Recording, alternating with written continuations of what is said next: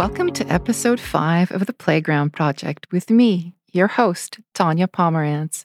I am so happy you're joining me today. The podcast is available on many different platforms, and before we jump onto the playground, please do subscribe to The Playground Project for tips on how to create a mindful career and life. I told you last time that I would be welcoming a mystery guest onto the episode. I am deliciously excited to welcome my friend and former coworker, Marg Miedema, to the Playground Project. During today's Career Connection chat, Marg and I are going to be talking about her career that morphed from a STEM foundation to one of fundraising and philanthropy. Marg is the Director of Philanthropy and National Partnerships with the Canadian Blood Services, and you can find her contact information in today's show notes for today's episode. Marg, thank you so much for being part of this whole experience. I really appreciate it. Oh, you're most welcome. Thank you for having me. I'm just thrilled to be here. Yay. And we've been friends, some context here, since 2001, I'm thinking. Yeah. So let's say a good 20 years. We worked together. Yeah. Not just friends, but former colleagues. That's right. That's right. And we met at Encounters with Canada, a program for young people all across the country to come to Ottawa for a one-week stay and learn about Canada and different institutions and different themes. And you were the alumni officer? Yes, they had been going for 20 years and wanted to set up an alumni association. So I came on board to set that up. Yeah, after 20 years, they wanted to just bring together the youth that had been through the program and keep them engaged, re-engage them.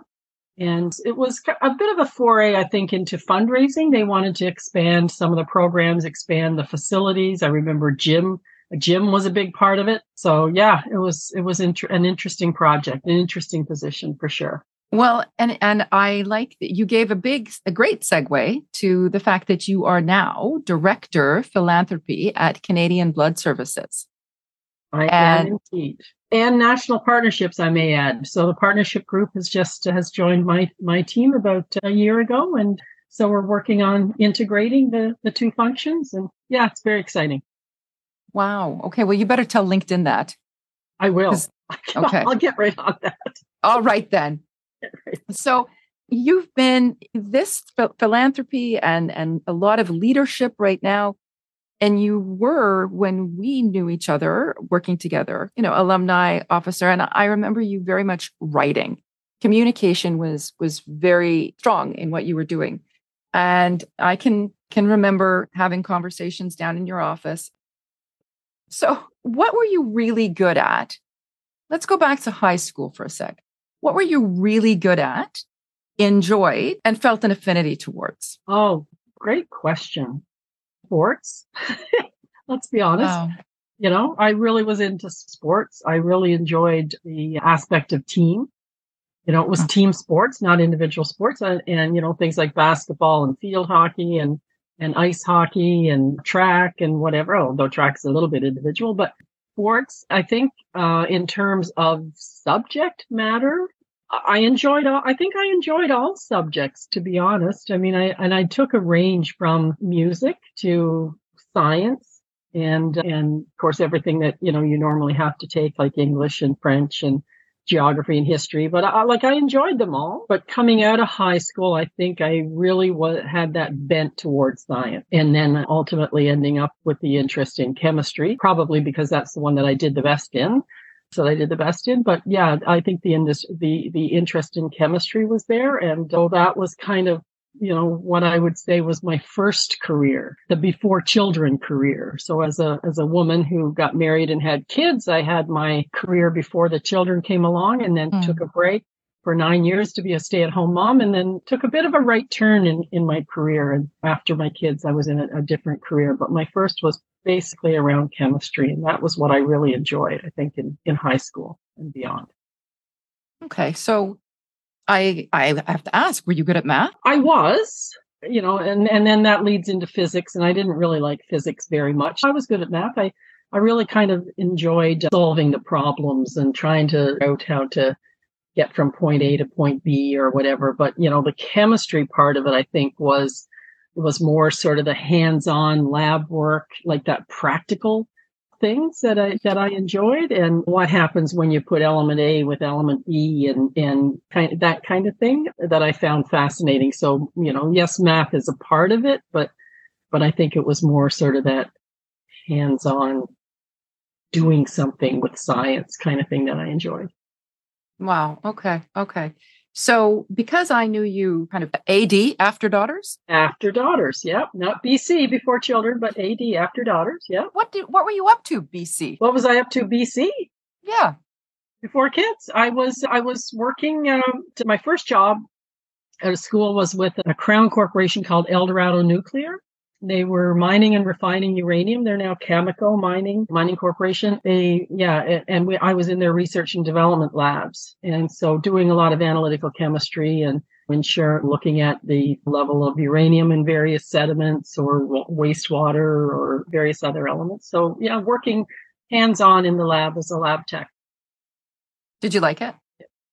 I did. I liked it very much. I liked it was at the time when I was hired, it was, you know, a bit of an expansion in the lab. So a lot of people coming out of school were hired at that point in time.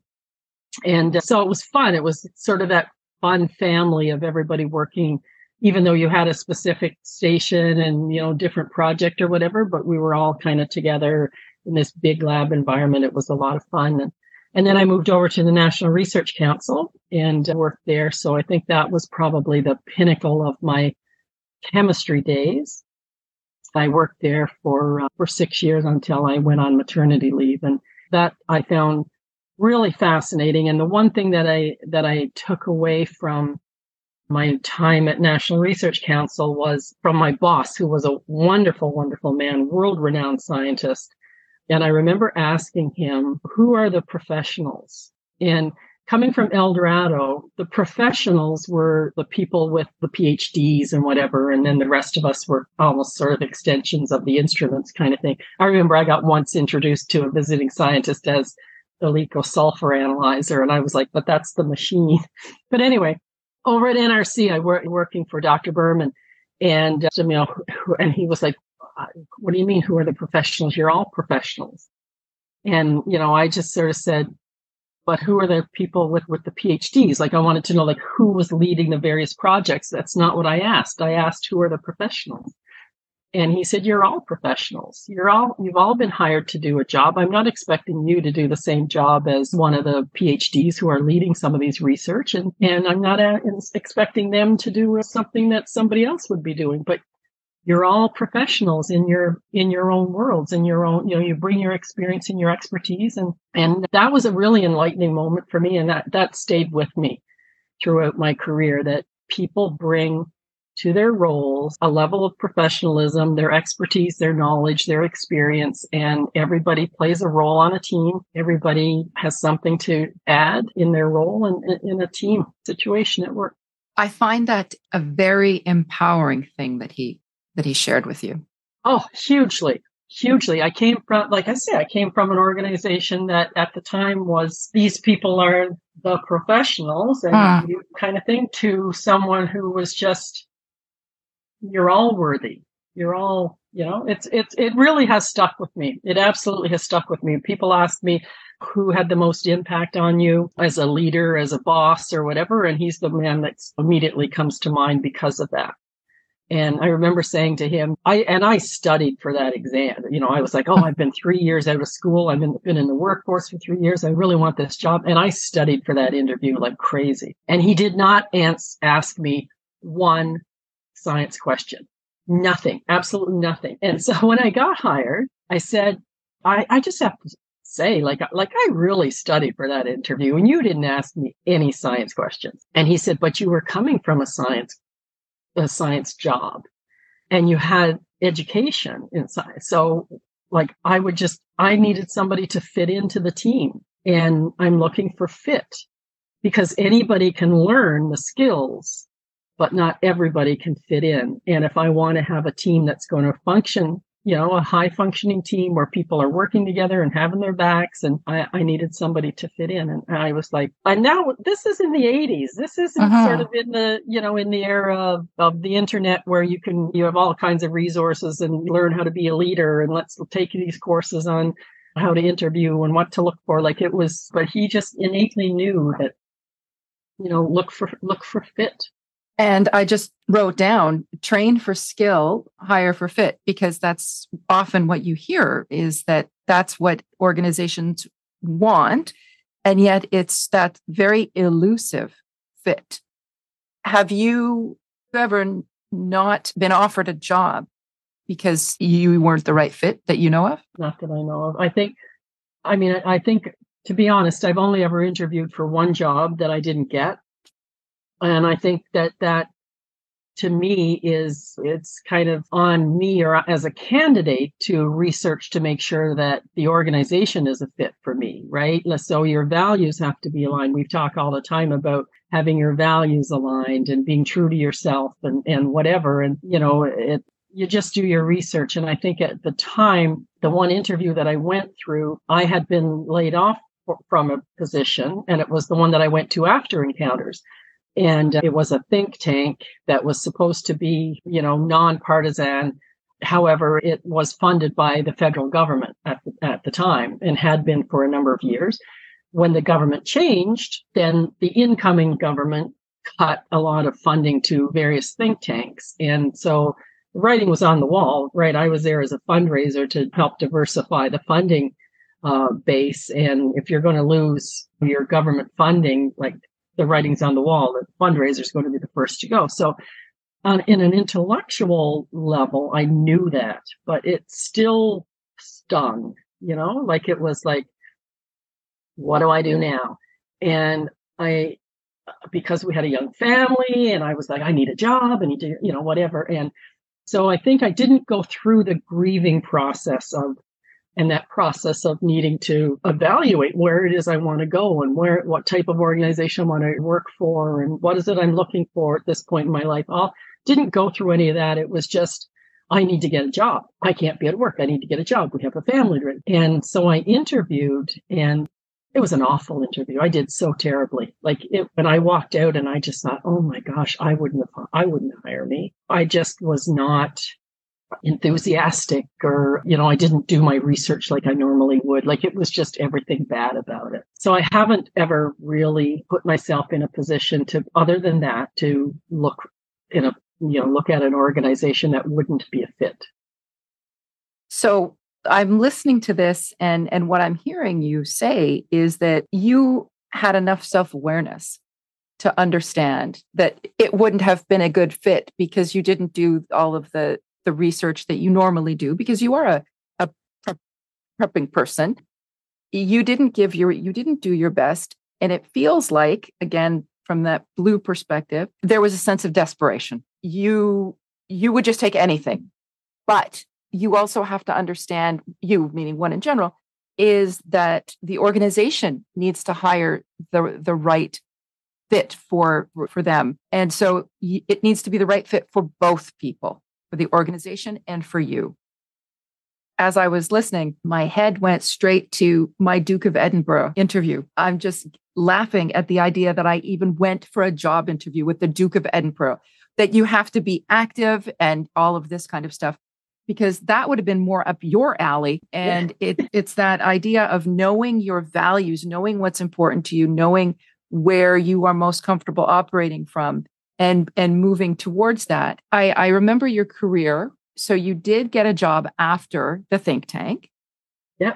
And then how did that progress? So when I went back into the workforce after my 9 years at home as a stay-at-home mom, my husband was in the independent school system, which is where I also went to high school. So I knew the independent school system. So I did actually take on a role at the time when my kids were young, just a very part-time role around bringing together, the old boys and the old girls association into an alumni association. So I did have some background in the alumni association. We lived at these schools where I was involved as a basketball coach with the boys and the girls, the students at the school. I was involved as a house mother, which is the parent out on campus, if you will, for the day students. So I was involved with youth and with kids. So if you take a step back and look at sort of the roles that I have had, most of them have been involved in some way with youth. Right. So after the think tank, which I was a very close, but again, that was like I'm leaving Encounters with Canada because, there's not going to be any money to fund this position. The Alumni Association and took a role that was very different with the think tank, but I found it the challenge around using for a think tank. It's a little challenging, needless to say. But from there, then I went to a small nonprofit helping youth with addiction issues. So again, with the youth component. And I really enjoyed that. It was people who really believed in their mission, were very driven to help these kids. Families were involved. It really just felt like a big family of helping these kids. So I went there as the development to raise money to fund the programs to help those kids. And I found that was very fulfilling, and I quite enjoyed it. But it was a maternity leave contract. And at the end of that one, though, they did offer me the permanent position. They were moving locations to the other side of the city. Out, I live in the East End. They were moving way out to the West End. And my kids were still young. And I just sort of thought, I didn't stay home for 9 years to raise my children to suddenly be on the road from 7 a.m. to 7 p.m.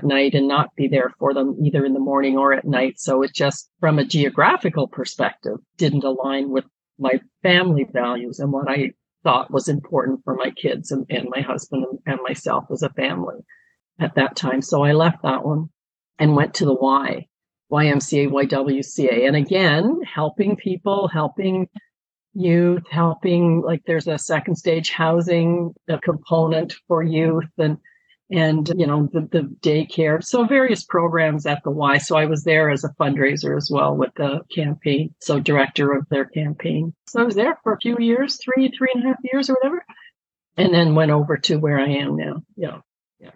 Huh. Okay. So it's kind of all been the fundraising part of it. I think has really, this is the only position I've had in the healthcare sector. So totally new to me.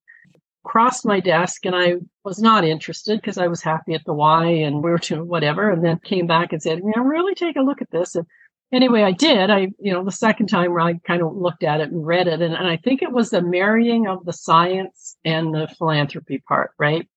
So I got hired to head up a fundraising campaign to raise $12.5 million in a certain length of time to build the cord blood bank. And so to me, the whole science behind cord blood banking and stem cell transplants and like all fascinating. So it really married that science and what I'm doing now kind of, or what I was doing at the time. So that, it was kind of appealing to me. So that's why I kind of went for it. Wow. And geographically, it was better. Oh, 100%. Just down the street, down the road. Yeah, absolutely. Wow. Okay. When I'm thinking about the true colors, because I live in the true colors, yeah. I'm seeing green and orange. I see that the green with that critical thinking and the orange with how that you enjoyed all the activities and stuff. I think that's really cool. Yeah. But I also, it's that way, but I think that there are some times when, I've had colleagues sort of say, I'm so glad that you're at the director table because you will speak truth to power, right? You will. And even though I try my best to be diplomatic, sometimes I'm just like, you know what? I just need to say this, but it's the realist, right? It's the realist in me. It's like, I'm not going to sugarcoat this. I'm just going to, I think that you're this wonderful mixture of so many of these colors. And when it comes to the RIASIC, the Holland Code, I definitely can see the realistic, the investigative, and the social parts of you. And I applaud the fact that you bring yourself and bring your authentic self and speak truth to power, because that's the way that things get done in the world. I have to say that it does take a while, especially as a woman in the workplace, to be comfortable to do that, right? I'm not sure I would have been comfortable to do that in my 40s or even in my 30s, right? So you go through the various stages and phases of life, you do get comfortable, but I think that's part of the journey, right? That's part of your journey through your career, right? You get to learn what are your values. You get to learn your likes and dislikes change all the time, right?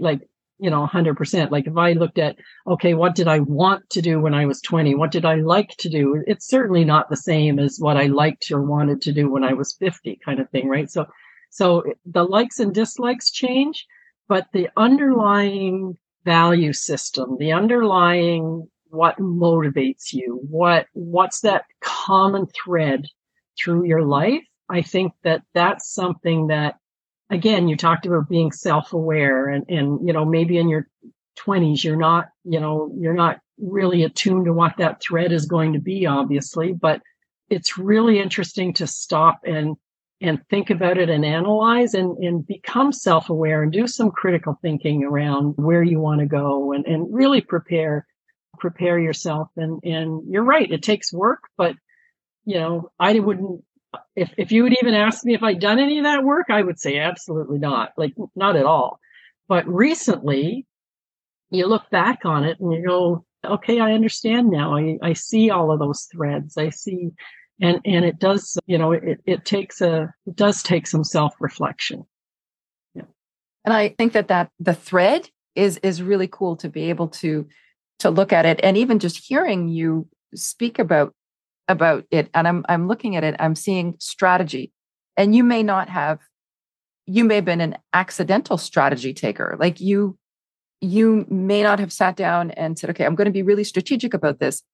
But the very fact that you thought so much about the geographic challenge of working from 7 to 7 and being out of the house, that's really relevant. And I admire you for taking such a strategic approach to your career and really a mindful career development journey so far. And I find that very inspiring. And you operate from authenticity.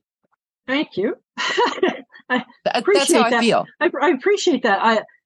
It's interesting to hear you say that, because I would say that even 10 years ago, if I had said, when people always say, okay, when you're getting performance conversations or whatever, where do you want to be 5 years from now? I don't know. I don't know. I never had any lofty goals. I never wanted to be a whatever, that type of thing. But if I look at sort of what I've done and what I like to do. So even coming back to being a basketball coach, right? It's you have to look at the talent that you have on your team and maximize it, right? And inspire people to work together, inspire people to bring their best all the time, to practice and to games and to understand that everybody on the team plays a role, and you may not be the high scorer this game, you may not ever be the high scorer through the season, but your role when you're in the game is as important as somebody else's, kind of thing, right? And so for me, even that is strategy, right? It's, as a coach, you're strategizing who to put in where, what, trying to keep, little Johnny motivated and praise, little Eddie, but not overly too much, because that's going to demotivate, and so even that piece from a strategic perspective is not something that I would have thought about as purposefully strategic when I was going through it as a younger person. But now I really lean on that to look at the teams that I've been leading at Canadian Blood Services and really sort of maximizing the talent, pulling together development plans to make sure that people are feeling challenged and they're developing as a person and as an employee. And all of that is strategy, right? All of that is strategic, moving a team together towards a goal and moving the organization forward, beyond sort of you know, the strategy work of your department and your objectives and all of that sort of thing. But I find that fascinating. And that's the stuff that I really enjoy. And so, you know, I always say, oh, gosh, I have no idea about strategy. And then I think I think I do. And it's that analyst part of me, right? Like you mentioned, it's the investigation and analyzing. And I think that then that thread, there's the science part, right? I love it. So you mentioned being influenced and inspired by that Dr. Berman. Dr. Shire Berman. I mean, he does sound pretty darn fantastic. I have to say, anybody who can be able to have that kind of an attitude, especially back then, with that leadership and everything.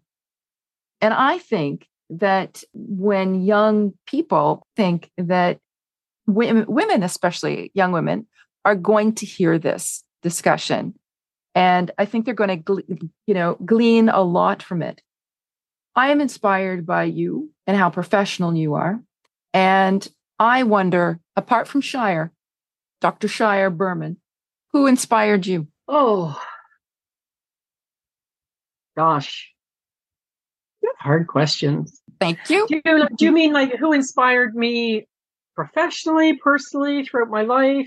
Throughout your life, like who do you think about as someone who you thought, I really appreciate this person for doing whatever they did or however they did things?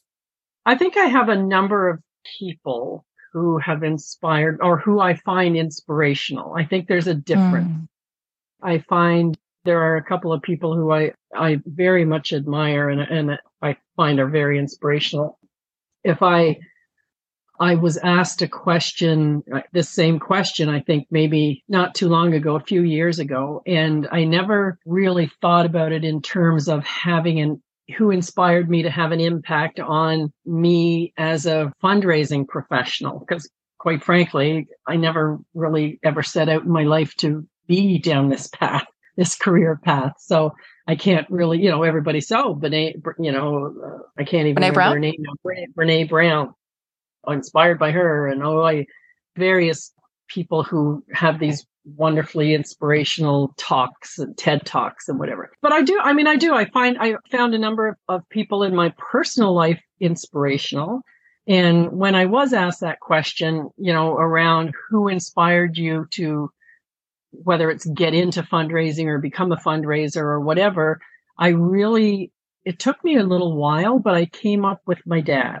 And I think some people may think that's a little corny, right? People always thank their parents for what they've done and you're inspiring and whatever. You know, I look at it and I think, you know, my dad grew up in Newfoundland, left school as soon as he could, but married my mom, who was a teacher, became a teacher. So education was very important to them, and want better for your children than you had for you or whatever. So like it was important to my dad as well, even though he didn't finish school. But he was an empathetic person. He was a person who understood and appreciated and loved people around him and gave back to his community and gave to people in the community who had less than we did. And we didn't have much either growing up in northern Newfoundland. I mean, but I think just his way of helping people without being flashy, without anybody knowing that he did it, allowing the person and people that he's helping to have their dignity. It wasn't done in a loud manner. It was just a matter of fact that he knew that somebody was in need and he would help them and go on about his everyday life sort of thing. And I think that just seeing that and seeing the way that he treated everybody with dignity and respect has really had an impact on me and the way that I've lived and getting into philanthropy and understanding that people just want to help others. People want to help solve a problem. They, you know, yes, it's great if they give money, if I'm the fundraiser, but they give their time, talent, or treasure, right? Somebody who's giving advice and giving, you know, volunteering and sitting on a board or sitting on a committee and, you know, doing graphic design pro bono, doing some editing pro bono, helping somebody write a proposal, like all of these things that people can bring their talents to the table to help build a better society and to help people in need. And without being flashy about it and without taking credit. You're not there to take credit. You know, you're not. Yes, it makes you feel good. I mean, at the end of the day, we all want to work on something that makes us feel good. We want to, you know, we want to feel fulfilled. We want to, you know, ensure that we're doing is meaningful and all of that. But it's not the flashiness that comes with that. It really is the contributing to something in any way that's meaningful, and what's meaningful to you that helps another person or another group or another organization or whatever. And I think that's kind of what my dad taught me, just by showing, right? You do it by leading, by example. And it's not something that, you know, as a rebellious teenager, I would have picked up on. But as an older and wiser person, you know, you can look at that and say, yeah, that was a value that was instilled across our family. Wow. What was your dad's name? George. George Nickel, right? George Nickel. Absolutely. Yes. The two names in my family, because Newfoundlanders, once we get to a name in a family, that's it. So the two names were George and Bill. So the oldest son was George and the second son was Bill. So I have a brother, George, and a brother, Bill, and I have an uncle, Bill, and I had a grandfather, George, and a father, George, and a great-grandfather, George. And yeah. I didn't know that. That's a lot of Georges and Bills. A lot of Georges and Bills. And then my dad had a family later in life. So my Uncle Bill, they all thought that Dad would never have any kids. So my Uncle Bill, in his wisdom, named his first son George because they had, you know, so I also have a cousin George. And then my brother came along and he's George. So, you know, there's a lot of them. Are people still in the same place? Because that would be incredibly confusing. No. They're not. They've dispersed. We have dispersed like vapor. Oh my God. Yeah, I know. It's crazy, eh? Crazy. Wow. Well, I'm wondering, what advice would you give to someone just graduating from university or college, or, you know, somebody who's trying to kind of make a career pivot? Let's say a newcomer, that they've been doing something all their career life in one country, and now they've moved here to Canada and they're starting anew. What advice do you think you'd be able to give? Nothing is permanent. You know, I think looking back at coming out of school or even applying, right? Applying to school. Oh, I have to be this. This is what I'm interested in. This is what I'm going to do. And yes, I get that, you know, if you're going to invest for years and money in the education, you know, system to become a doctor or a lawyer, you know, like it's what you've decided to be, whatever. That's fabulous. That's absolutely fabulous. But if down the road, that's not what interests you anymore, don't stick with it. Like, I would think that my advice would be, do some self-reflecting, do some research, do what you like. If you don't know what it is you like, do something that brings you joy. And it may be 2 years down the road. If it doesn't bring you joy anymore, then what does, you know? And really kind of pin it to your value system. Like, don't leave that out. Don't be untrue about who you are. And for somebody, I think, who's young, that may be a little hard to do. It certainly would have been hard for me to do coming out of school and being young, because it was kind of like, okay, you know, you need a job, you got to pay the bills, you got to pay rent, you need to find somewhere to live, you need a car to get to work. Like, understand that there are pressures that are going to lead you in a certain direction to take a job that it's going to pay the bills if you need to. I mean, that, and there's nothing wrong with that. There's absolutely nothing wrong with that whatsoever. But don't give up on your dreams. Don't give up on your goals. Plan a course to continually learn. Like, honestly, I do think that lifelong learning really is a thing. I mean, continuously learn, continuously get better in whatever you do, right? Whether it's a career, your hobbies, your outside activities or whatever, but really do what brings you joy and plan, just plan to always learn something. Like when I started fundraising, I had absolutely nothing about it. And so my colleague at the time had an accident and I had to take on his job as well and take on a part of it. And I had absolutely no idea what to do. And I thought, well, if I have to do that, I have to take a course and learn, right? It wasn't a, no, I can't do it. It's like, this is what's needed. There's a gap in our team. I think I can take it on, but I have to learn about it. So you take a course, you grow a network, you reach out and you get a, you get a mentor, you know, there's all kinds of ways to learn. It's not necessarily spend a lot of money to take a course somewhere or whatever, but there's so many resources to continue to down that, lifelong learning thing. And I just, to me, that would be it. It would be nothing has to be permanent. If you don't like what it is you're doing, then make a plan to find something that you like and work towards it and learn as you go and learn about yourself as you go. Mm-hmm. Because as 50-ish people, you have learned a whole heck of a lot since you were in your 20s. Yeah. Like that, they say that we get better with age. And sure, there are a lot of physical stuff that happens as we get older, but that sense of lifelong learning, that sense of self-reflection and hashtag self-awareness journey is really, really valid. I think that's something that older workers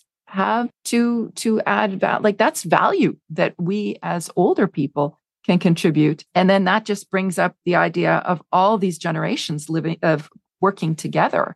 It's I'm quite fascinated by all of the generations in one labor force right now. And I think that if I was a young woman and I was listening to this interview and what you have to say, I would find that very empowering, the idea that nothing has to be permanent. And this would galvanize me into doing some internal work and understand the importance of continually learning, not just about a course or a program or whatever, but about myself and how I can be fitting in to the different teams. And what I love about you, Marg, is that you took what you learned and experienced in your coaching, in your basketball coaching, and you were able to transfer it or, like you say, weave it in all the way through your whole fundraising experience and positions and stuff. As someone who has watched you grow and continually develop, I'm inspired by and find you inspirational. Thank you. Thank you. No, that's wonderful.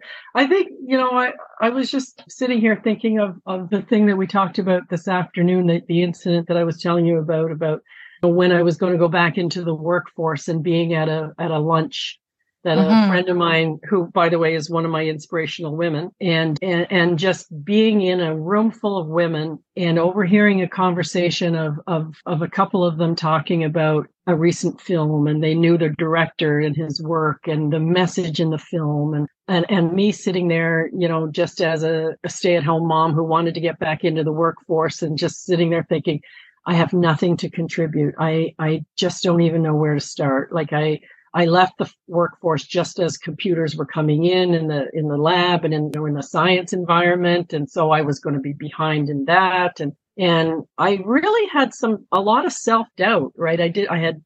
My confidence was at a low. And so I did go through a bit of a difficult time. Like, how do I reimmerse myself into the workforce? How do I get, but I reached out to, my former boss at the National Research Council. I took a course back at one of the local universities. I applied for a couple of jobs. I actually did get a job in chemistry. I was offered it on the Friday before a long weekend.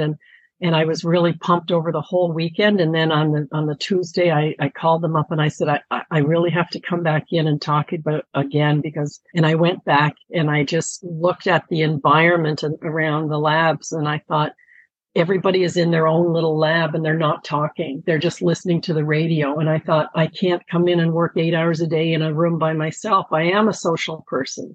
And anyway, I ended up rescinding my acceptance kind of thing, and which was fine. And then I went a totally different path. And that's when I got into the AD after daughters thing of fundraising. Right, you will have times of self-doubt. You will have times of lower confidence. I think as a woman, when we're questioned, we question ourselves before we answer and stand up with confidence. And, that's, maybe it's a learned skill. Maybe it's something that, that people already have. For me, it was something that I had to learn. And in various roles, in various other roles, I was very confident, but it just, depended on the situation kind of thing. But I do think that is part of learning and preparing yourself and being confident in who you are. And if you're true to your values and true to yourself, then you do exude that confidence, right? That's something that we don't learn in school. Yeah, very much so. It's a great segue then to know your tribe. Yeah, yeah. You knew your tribe. You knew that this woman that you still consider an inspiration, and these other women and the people that you reached out to and stuff, you knew that you could do that and network with people and connect with people. Women are there to help other women. And I think that's what is really important in our #MeToo, world. Like, we need to be there for each other, and we need to know who our community is and who we can reach out to. I've been able to reach out to you over many, many years now, and vice versa. And that strength and friendship and sense of community is essential. So thank you, Marg, for being part of my tribe and for letting me be part of yours and seeing how life goes on as the now grandmother, for goodness sake, and the joy that you have, that you experience. And I experience joy watching, your Facebook posts and talking to you and hearing about the great, wonderful things that are happening in your life. So I can't thank you enough for this. This has been fantastic. And I'm looking forward to jumping into the future together and helping other younger, people kind of jump into their own futures. Well, but no. I just want to say thank you for inviting me. Oh. And you are one of my inspirational women as well. I mean, I look at all the things that you've done, and you've faced your fears. And, you've written a book, you do this podcast, you too had a career change. The encounters with Canada and the doubts. What am I going to do? And, what, should I stay here? Should I not? I mean, yeah, like so. I think inspiration comes in a lot of different forms, and I think you're right.